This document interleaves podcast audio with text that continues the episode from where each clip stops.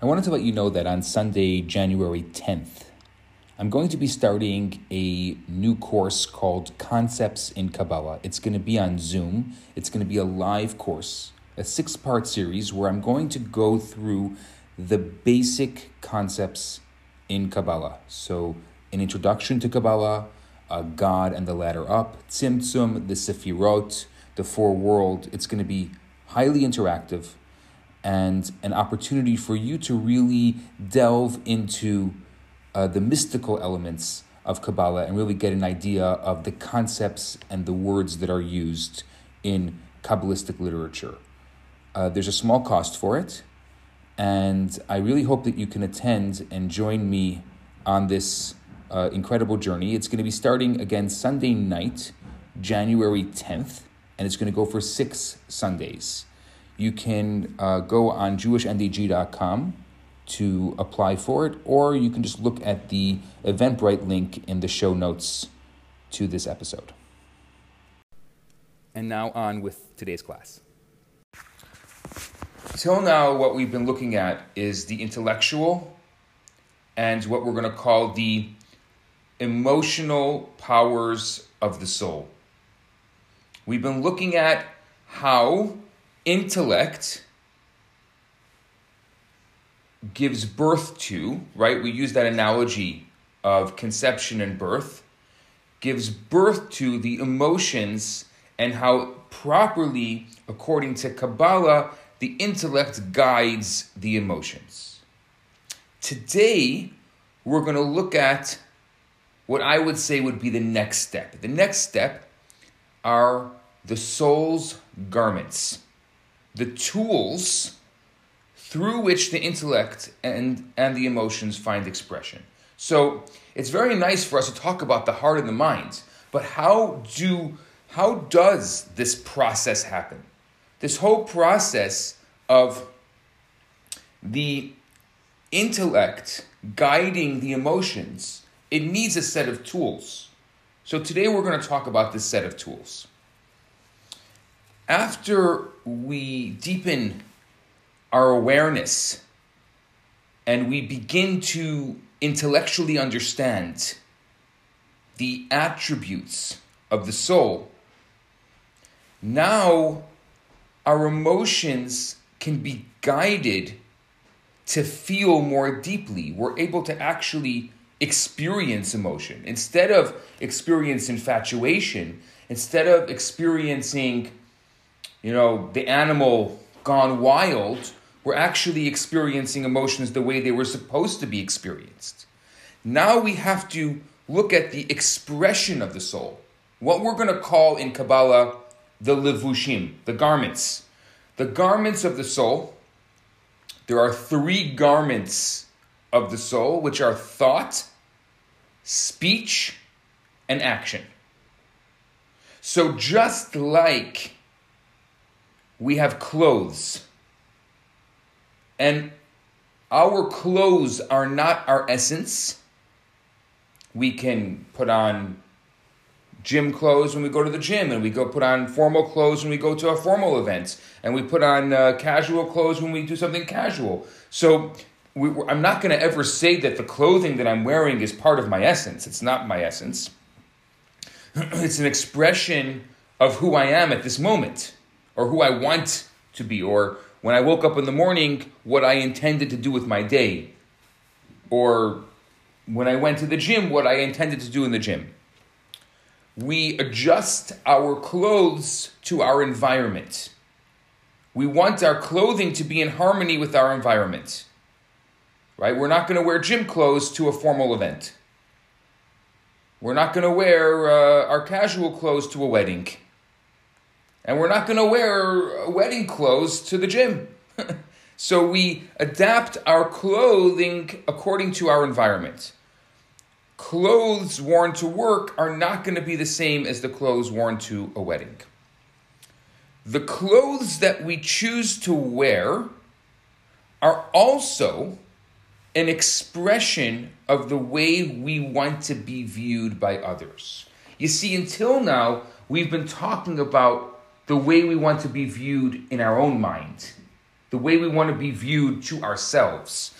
now we have to open the door to our interpersonal experiences and what we do in order to be viewed by others. So, for example, formal, fine tailored, expensive clothing may be a status symbol expressing wealth, expe- expressing importance, expressing elegance. If we want to pair, if we want to appear that we are wealthy, we're going to have a certain kind of uh, fashionable. Uh, what do they call them? Uh, designer clothing. Casual clothing may be a way that we convey to the world that we're easygoing, that we're cool, that we're friendly, that we're down to earth, that we're approachable. So our clothes and the messages that they convey to the world are not necessarily compatible with our true inner character. It could be that I'm not a cool person, you know, but I'm showing that I'm cool because I'm, you know, I don't know, I want to impress somebody. So it's very common that the clothing we wear would be not only not compatible with the, with our true inner character, with what we're really truly feeling, but maybe will mask what we're truly feeling. So it's important to remember that our clothing can create an inauthenticity to who we really are. If we want to express our essence, if we want to express who we really are, we're probably not going to use our clothing to do it. There are simple, let's say, unrefined people who prefer to wear elegant and dignified clothing. And there are aristocratic, um, well to do people who prefer to dress casually. People used to marvel at the at the at the fact that Steve Jobs used to wear T-shirts, right? That was that was his symbol, and many of the Silicon Valley, yeah, turtlenecks. Thank you. The, that many many of the Silicon Valley executives, instead of wearing suits, they wear turtlenecks and they wear just you know more casual clothing.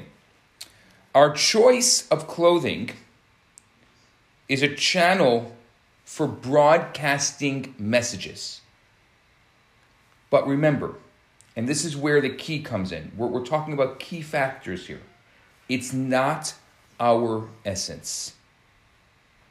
It's only an outer garment. It's not part of who we really are. So let's now bring this into what we're talking about. We're talking about thought, speech, and action, and we're comparing them in our analogy to clothing. The words we choose to speak serve a similar role to our clothing. We get people's attention and we publicly express ourselves through the power of speech. And just like clothing, the words that we choose to say may not necessarily express who we truly are or what we really think. It's amazing. We could think one thing and say something else.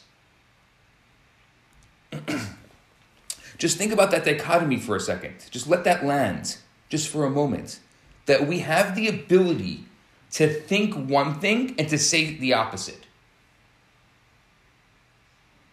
So if our thought and speech were truly part of our essence, there'd be no way to do that. You cannot separate from your essence. You cannot have an essence that thinks one thing and says something else. It's not possible. That's not who you are. That's not authentically you. So that is why I think the analogy that Kabbalah gives of clothing is so perfect to what it really is. Just by mere fact that you have the ability to think one thing and say something else means that it is not part of our essence. It's separate from us. The only way for us to be able to do that is for it to be separate from us. Why? Because through that, we're not expressing who we really are. We're just expressing what we want others to see about ourselves. We're expressing what we want to publicize to those around us. And that's why our speech is also called in Kabbalah a garment. Now, this is similar to our thoughts and deeds as well. These three garments of thought, speech, and action are the modalities, they are the mechanisms for how we communicate to the world. The garment of action connects us with the physical world. It connects us. We are able to do. It's not part of our essence. Action cannot be part of our essence. Again, we can say one thing and do the opposite, or we can think one thing and do the opposite. So it can't be. It's just a mechanism with which we connect to this physical world. The garment of speech connects us with others who speak the same language. So, as long as someone speaks the same language as we do, we are able to connect as we're connecting right now in this moment through the English language, through speech. The garment of thought. The garment of thought. What does it do? It enables us to communicate with ourselves. So it's what we call an inner dialogue. Yet it's also a garment, it's also separate from us. It's a little more connected to us because we can never stop thinking, but yet it's separate from us. And I think here's another unique unique quality of Kabbalah that perhaps other schools of thought um, are lacking. And, and we'll talk about this as we go along because thought is interesting that we put this and categorize it in the, in the category of garment. Just think about it a moment that we're, we're saying that it's not part of our essence. Even though we can never stop thinking, that thought is not part of our essence. Let it land. Thought, our thoughts, are not part of who we are. They're just our inner dialogue. And that's why we can control it. And that's to a certain extent why we can't control it. That's why dream. We can or we can. we can. We can. You can replace a thought. You, you can argue a thought. You yeah, you can. Away. Absolutely. So if it was part of who we are, we probably couldn't do it. That's right. One of the, not to go into a conversation that I don't want to talk about today, but one of the things that Kabbalah says is that that's the difference between life and death. After life, we can't control our thoughts anymore.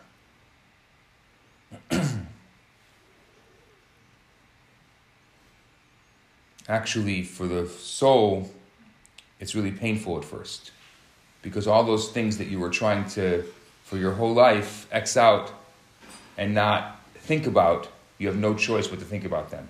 And that's why that, that transition period between life and death is a very painful period.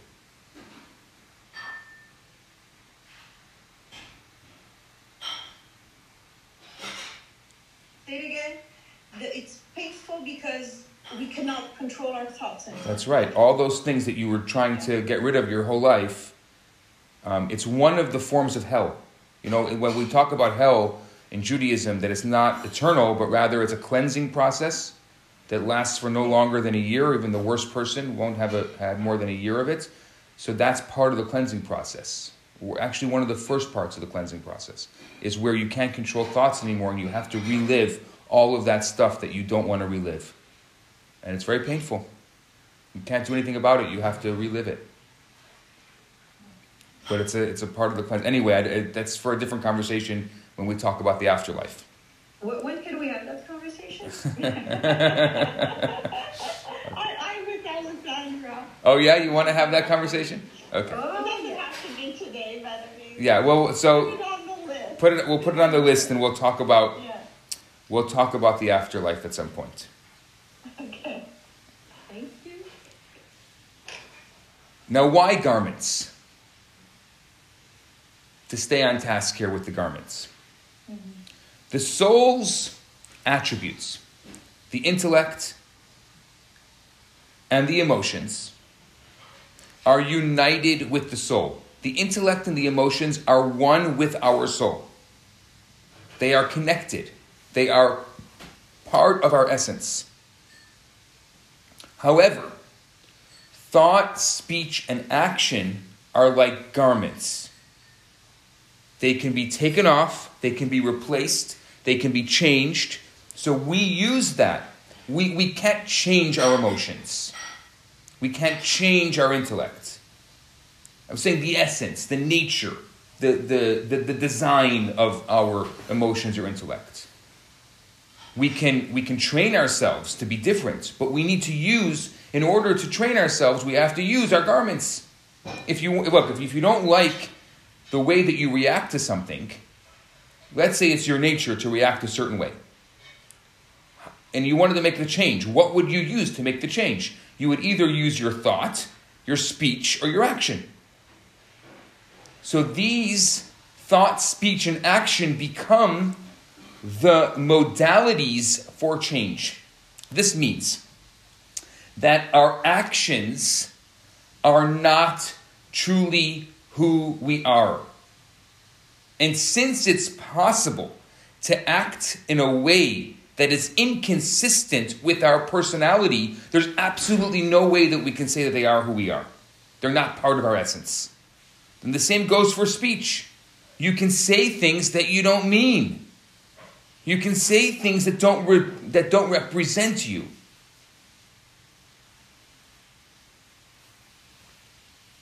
The style of the speech, the way you act, they're all interchangeable, just like clothing. The way you speak at home in a familiar environment is going to be different from the way you speak in a less friendly environment. It's just the reality. And so, therefore, because, and I'm not using this as a derogatory term, I'm using this as a matter of fact term, because the words that we say are manipulative to us and to others, there is no way that we can call them part of our essence because we will react differently, we will speak differently in different places. I think the great shocker, like I said before, the great shocker is that even our thoughts are not truly who we are. A person can live in a fantasy world and imagine things about themselves, imagine things about their life that are not true. How many relationships that I see that people get into where they're not really relationships? The other person it happens so often with singles where the other person doesn't know they're in a relationship with that person. That person has a relationship with someone in their head. It's a fantasy relationship. Or they have a relationship with their list of the person they're looking for. So they have a, a desire or, or, or, or a process through which they think this is the person I want. Well, that person only exists on paper, doesn't exist in real life. So I say that, you know, maybe, and, and you know, I used to joke about it, but now there's a term for it. It's called sologamy. Sologamy is the process of, of being in a relationship with yourself. There are people who are married to themselves, and they're called sologamists. Now you know. I used to joke about it, but it actually exists today. To the point where there was a, um, a story last year in Sweden of a, of a girl who asked a, a minister to marry her to herself. So, although our thoughts are far more consistent, they're far more aligned they're far more united with our soul than, let's say, our speech and our action. Why? Because it's impossible for us to stop thinking. They are still not who we are deep down. They're not who we are. It's not our essence. And just allowing that to land, just allowing us to realize that our thoughts are not part of our essence, I think is such a liberating experience. Because we all have these thoughts that we don't want to have. It's okay. It's not you. That thought that you had that you can't that you're harboring, that you can't get rid of, that's making you crazy, just remember it is not you. So where does it? Outside of you. It's not you. How do we get rid of it? Huh? How do you get rid of it? How do you get rid of it? That's a different story. But first, we're coming to the realization that the thought is not your essence. It's not really you. It's okay. You have you're allowed to have a thought. You're allowed to have sometimes you look down and you see your clothes are ripped. So what do you do? You change them. Sometimes you look down and you see your thoughts are ripped. So change them. Don't let those thoughts take you over. Don't harbor them. Don't focus on them. Change them. Get into the habit of changing them. Don't we have these these inner dialogues with ourselves. And it just goes over and over. I'm not good enough. Uh, da, da, da, da, da, da, da, da, da, da. These inner dialogues. That is ripped clothing. Nobody wants to wear ripped clothing. Stop thinking that about yourself. Those inner dialogues need to be changed. Fini, fini.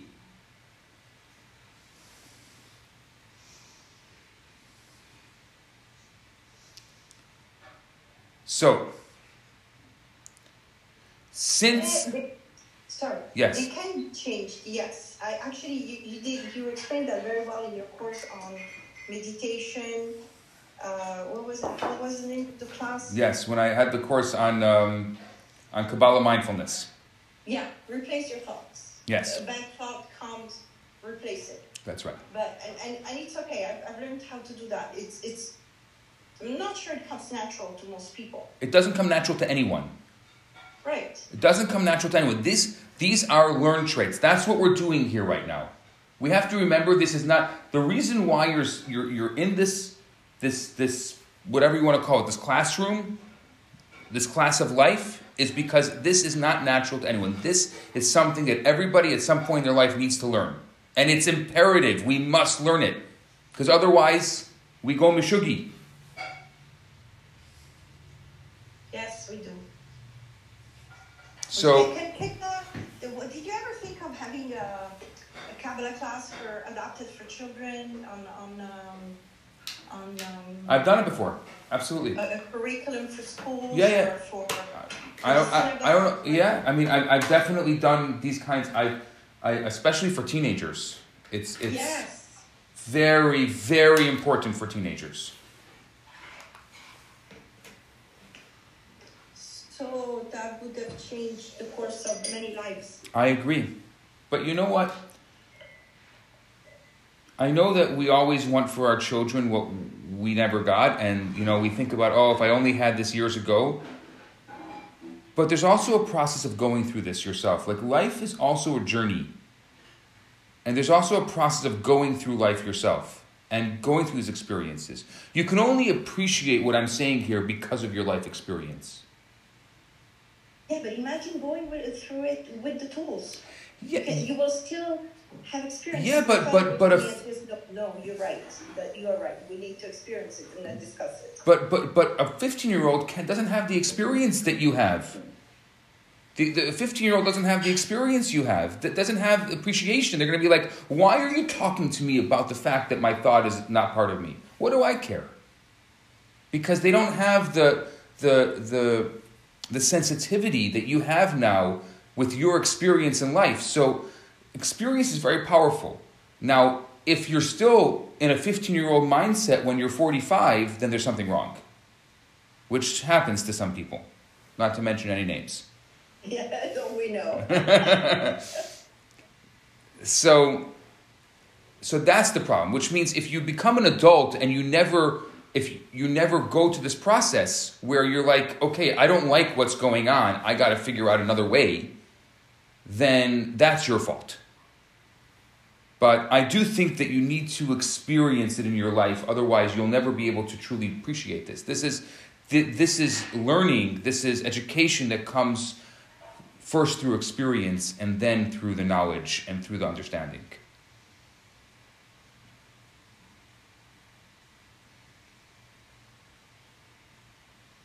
May I continue? You may certainly may. no, it's important. These are, I think that we have to let these things land. You know, like I don't want to go too fast through it because it takes time to process this. This is a new way of looking at the world. L- literally, we are analyzing thought. So you got to think. You have to stop and think sometimes. But then, once you stop and think, don't forget to start again. So now, since we've been discussing the godly soul, that spiritual part of ourselves, let's explain what these garments, what do the garments of the godly soul look like? So, before, in our last classes, we discussed that the soul's intellectual and emotional attributes. That the mind, remember last week, the mind contemplates and gives rise to the heartfelt emotions of love and awe. That the mind creates the emotional experience and not the infatuation taking over the mind, not the emotional experience taking over the mind. And now we're adding an element to it. so we're looking at that love and awe that we spoke about last week because this is a this is like a hand and a glove and a glove and a glove and a glove, right? So we're we have to put we're putting our first glove on. Our hand is that we have an intellect, we have emotions. Our job is what we call moach shalit ala lev, that the mind should hone the emotions, that through the process of thought of of that the chachma, bina, da'at, through the process of that first spark of inspiration, and then bina, analyzing it, and then da'at, internalizing it, like the brainstem. I'm just going over what we know already. And then that giving rise to the emotions, specifically the emotions of love and awe. Now we added a glove. What's the glove? That the feelings are expressed through thought, speech, and action. So now that you went through the intellectual process and you have these feelings of love and awe, how do you express love and awe? Through thought, speech, and action. So let's, as Kabbalah is a methodology that's connected to God, let's use God as the example. The mind contemplates the greatness of God, and then it gives rise to the heartfelt emotions of love and awe for God. So, what would be step one here? Let's think about this a second. Step one would be meditating on God's greatness. So, remember, Jewish meditation is not where we empty the mind, it's where we focus the mind. We're focusing the mind. We're using the chachma, the bina, the da'at. Now we know this language, this shared language that we have. We're using the, the, the, the, the, process of intellectual thinking to meditate on these ideas.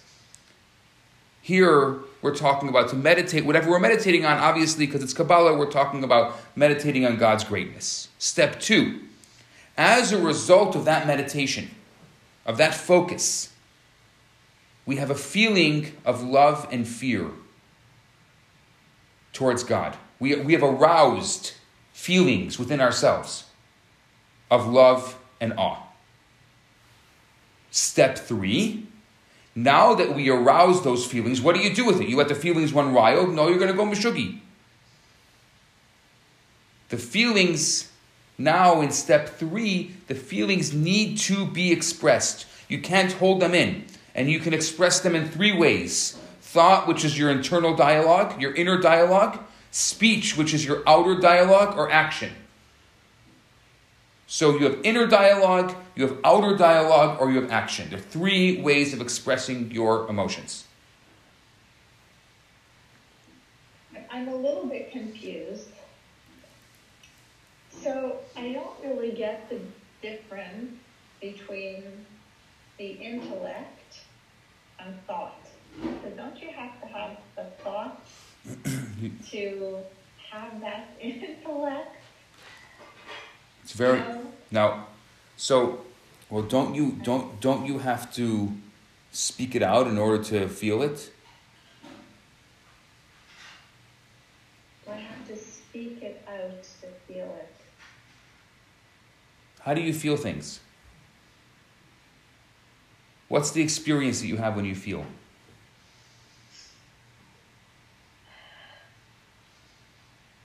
You don't necessarily have to speak to feel. No, I'm giving an example. Uh, But, but what is what is that experience that you have when you feel?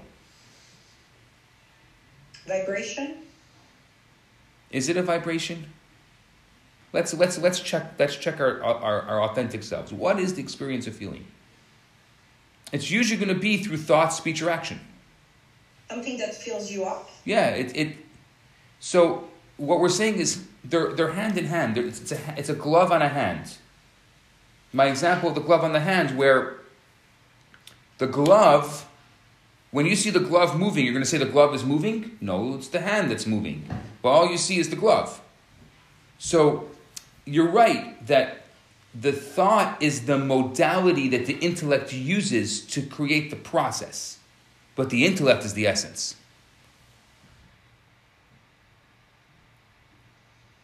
It's much clearer, I think, in Hebrew because there's, there's more words in Hebrew for the thought process. And we use thought interchangeably in English. Like we have words like chachma, bina, and dat, right? So what is chachma again? Chachma is that first spark of inspiration. That's not thought. It's a spark of inspiration that comes from, from, from beyond us, from above us. Bina is then the process of analyzing and thought. But it's a modality. We're just using our thought to analyze that spark of inspiration that came from beyond us. And then dat is that integration, how we make it part of us. But the point is, is that we're, we're, we're focusing on the essence here. We're focusing, fo- focusing on who we are.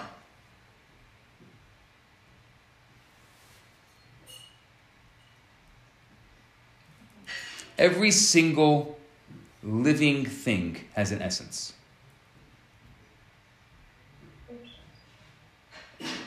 Everything. Even the inanimate objects, even the table that's in front of you has an essence. It's an inanimate essence, but it's an essence. So we have an essence. The thought is the modality that we use, or one of the three modalities that we use to express and process the essence. Which modality is thought? It's the modality of inner dialogue. Am I clearer now? You, Alana, you can say no, and I'll explain it again. Yeah, no, I'm, I'm still, I'm processing. You know, I think it's helpful that you said it's different in, in Hebrew because, you know, in English it's, I think, maybe more aligned. Like, you know, we tend to think of our thoughts and intellect as being Right, on the same plane, you know? right. Um, The Inuits have 40 words for snow, the French have 40 words for love, Hebrew has 40 words for intellect. Now you know about a culture, right? And we know in our tradition, the intellect, the education, the knowledge is most important. We really focused on that. You know, people say, oh my gosh, you know, 30% of Nobel Prize winners are Jewish.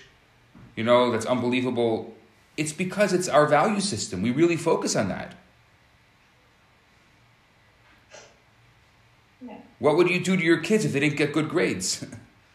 if they didn't go to university? Because it's a, it's a, it's a value system that we have in our society. It's, it's systemic in a good way. That it's just, I mean, in other societies, let's say in, in, in Quebec culture, they had to figure out this whole CEGEP system in order to get them to go, you know, to higher education. Because it wasn't the value system, it was different kind of values. For whatever reason. I'm not judging it, I'm just saying it as a, as a matter of fact. In our system, we have a strong value, the value of education. There's no question about it. Whether you're religious or you're not religious, whether you're a believer or not believer, a cultural Jewish phenomenon is the value of education. And and and this is some of maybe the background behind it. Maybe now we're trying to understand it. And yeah, we in in English is falling short for us, and it's going to. It's not the first time and not the last time in our studies of this material that the English language is going to fall short of it because language is often a representation of the value because speech is a garment. If you look in your closet, your closet does not always have every garment for every occasion. Sometimes you have to go out and buy more garments for, for, for, for other occasions because you don't always have everything. You have a lot, but not everything. So language is a garment. So you, you so language that we use may have a lot of garments, but definitely not everything. so sometimes we're going to have to go out and buy new language garments, so to speak, in order to understand an idea that we didn't understand before. Mm-hmm. are we are we better? Yeah, that's very helpful. Yeah. So, let's go back to the intellect. Because the intellect is primarily expressed through thought and speech. Study, education, Kabbalah is referring primarily to Torah study. Torah study is accomplished via mainly thought and speech, because that is the modality of the intellect. Emotions are primarily expressed in action. Emotions are primarily expressed in our actions. That is the modality, that is how we express our emotions. So, the godly soul's feelings of love are invested in the performance of the positive commandments, while its feelings of awe are found in the avoidance of the Torah's prohibitions. So we have 248 positive commandments, and we have 365 negative commandments. The positive commandments are expressed through our feelings of love, and the negative commandments are expressed through our feelings of awe. Two separate emotions for two separate purposes. So, for an action to be real, for an action to be complete, it must be motivated and powered by feelings of love. Actions that are free of feeling are empty shells. I'm going to say that again. I want you to think about that. Actions that are free of feeling are empty external shells. They're not real actions. If you're doing it robotically, it's not an action. We don't call that an action. You may have done it, but it's not an action. In order for it to be considered an action, according to Kabbalah, it must be something that you do with feeling.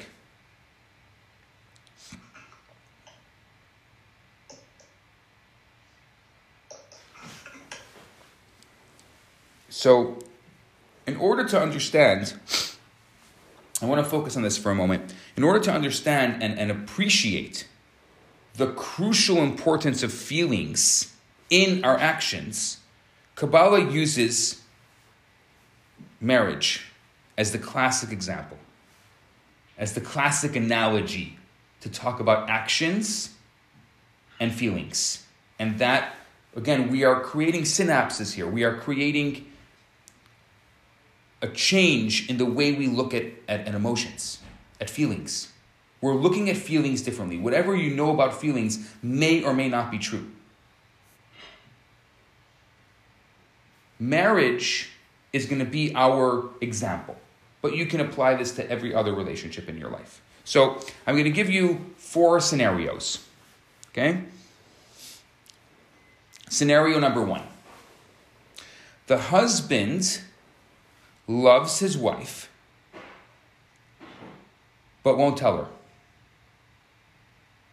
He's unwilling to express his love in his words. Or, you know what? He's unwilling to express his love in his words and his actions. So, what happens? He loves her. He really loves her. But he doesn't show it in words or in actions. So, she's unhappy. She looks at him and says, If you really love me, then tell me.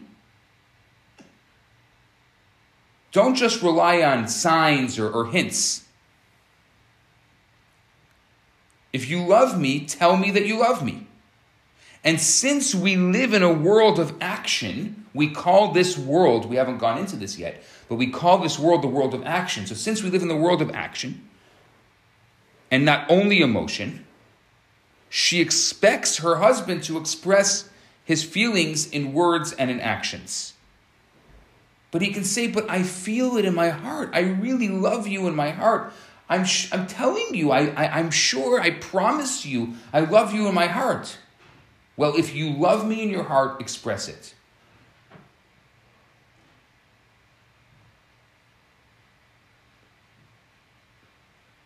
You know those people who say they love God in their heart? If you love God in your heart, express it. You can express it through a positive mitzvah or through a negative mitzvah. Through the love of a positive mitzvah, an action, or the awe of a negative mitzvah, of a, of a non action. Love in your heart doesn't work if you don't express it. You will get divorced if you love your wife. And you could love her or him as much as you want from today till tomorrow. If you don't express it, it's worthless. Second scenario the husband loves his wife and expresses it in action, but not the way she wants. He does it in his way. For example, on her 40th birthday, he buys her a very special gift that he loves so much. Because he loves her so much, he buys her a lawnmower for her 40th birthday. See that reaction I'm getting? for her. it's true because she likes her mom to be alone. Like she, she likes her grass to be good. So yeah. he buys it so he can make her happy and do it, right? Right. And she's like, that's my 40th birthday gift? For real? For real? He buys her an amazing set of golf clubs for her 40th birthday because he loves tennis. huh? She prefers tennis. But she prefers tennis. Because she then she can golf with him. He's actually offering her. Exactly. To spend more time with him. So the point. Sandra, your husband must love you. we're, we're divorcing. this is. We. This is something that he wants. So because he wants it, and because he loves it, he assumes that she wants the same thing. You see, it could be so selfish the actions based on love can be so selfish, so narcissistic. He's like, What do you mean? What do you mean you don't like the set of Talmud that I bought you? I love you so much. I bought you a set of Talmud. But she's not pleased.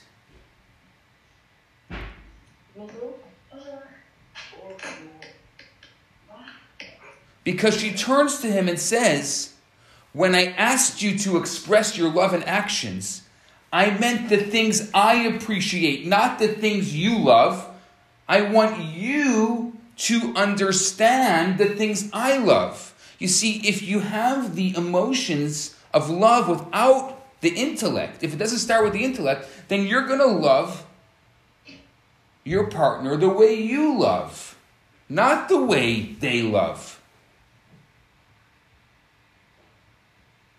One of the this is a classic problem. Most one of the I would say the most classic problem in a marriage is very often because there's a problem with communication between husbands and wives.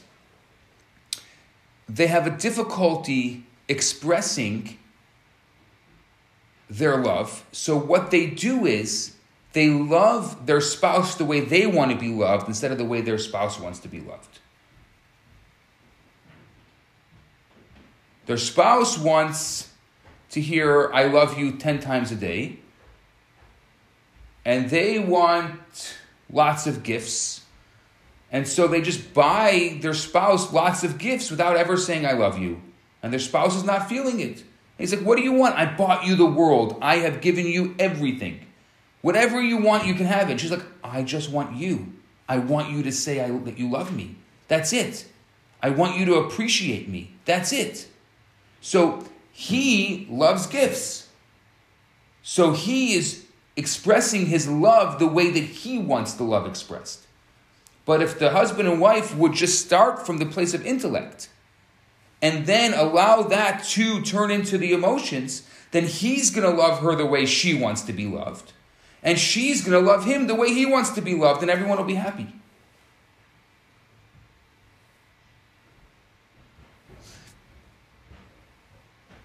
Now, let's look at our third scenario.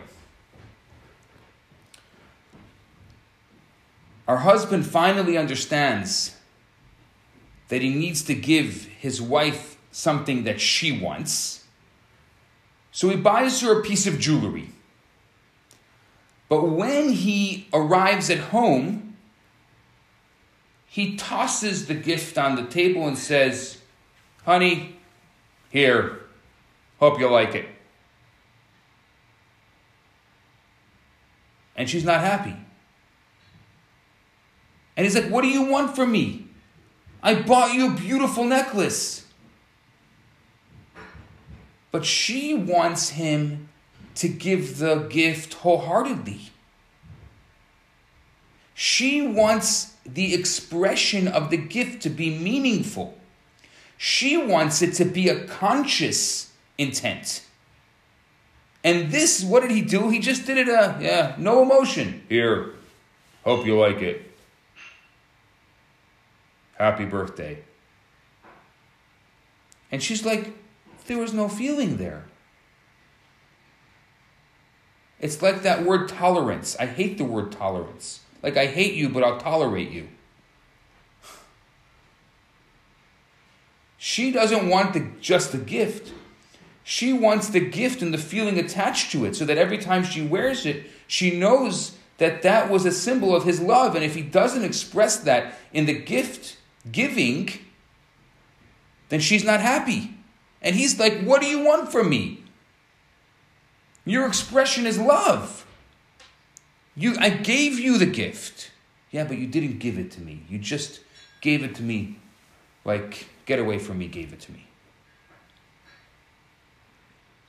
Now, the fourth scenario. Now that he's ruled out all of the less successful options, our husband is ready for what we call the best approach. He buys his wife the gift that she wants and presents it to her lovingly accompanied by warm words of affection. So, our first husband, in the first process, the husband loves her but never says anything. The second one, he loves her and shows it by buying things that he likes. In the third one, he buys what she likes but doesn't say anything. So doesn't express the love. So what is what is necessary here in order to create that love is he needs to do both buy her what she wants and express that affection for her in his words. Action, thought, speech, and action. The first one is just loving her in thought. That's not good enough. The second one is loving her in action, but it's the wrong action. The third one is loving her in the right action, but the wrong words. But you need thought, speech, and action in order to properly express love. In other words, it's like all aligned. Yes. You follow the analogy? Yeah. I was about to say. Away. yeah, no, it's uh, Yarina's a dentist appointment. No problem. But I'm with you. I was exactly. I was going to say exactly the same thing that the three have to be aligned. Yes. A bit like the stars, you know, we say the line, the stars have to be aligned. Well, thought, action, and speech have to be aligned for love to be properly expressed. That's right. And so the analogy that Kabbalah gives, just to finish off this thought, is always the analogy that leads to God, to our relationship with God, and to the, the mitzvot. So this husband and wife analogy applies to our performance of mitzvot. Sometimes we tell God we love Him, but God, I love you in my heart. I love you in my heart, but we don't express it in our speech or our action. Other times we love God and we express it in our action, but we do what we want to do, not what God wants us to do. Another time, we fulfill what God wants us to do, but we don't have any intention. It's absent minded. It's like, I'm doing you a favor, God, and I can't wait to get over with it. Just I'm just doing it like just just get it over with already. But when we do the mitzvot, which are from the word tzavta, when we do the connections, the mitzvot, with loving feelings, with passion, with care, with focused intention, our entire being is acting in total harmony. When we contemplate God's greatness, this gives birth to feelings of love and awe for God, which result in the learning of Torah, which is thought and speech, and the fulfillment of mitzvot, which is action. And doing it with a passionate love, with a passionate dedication.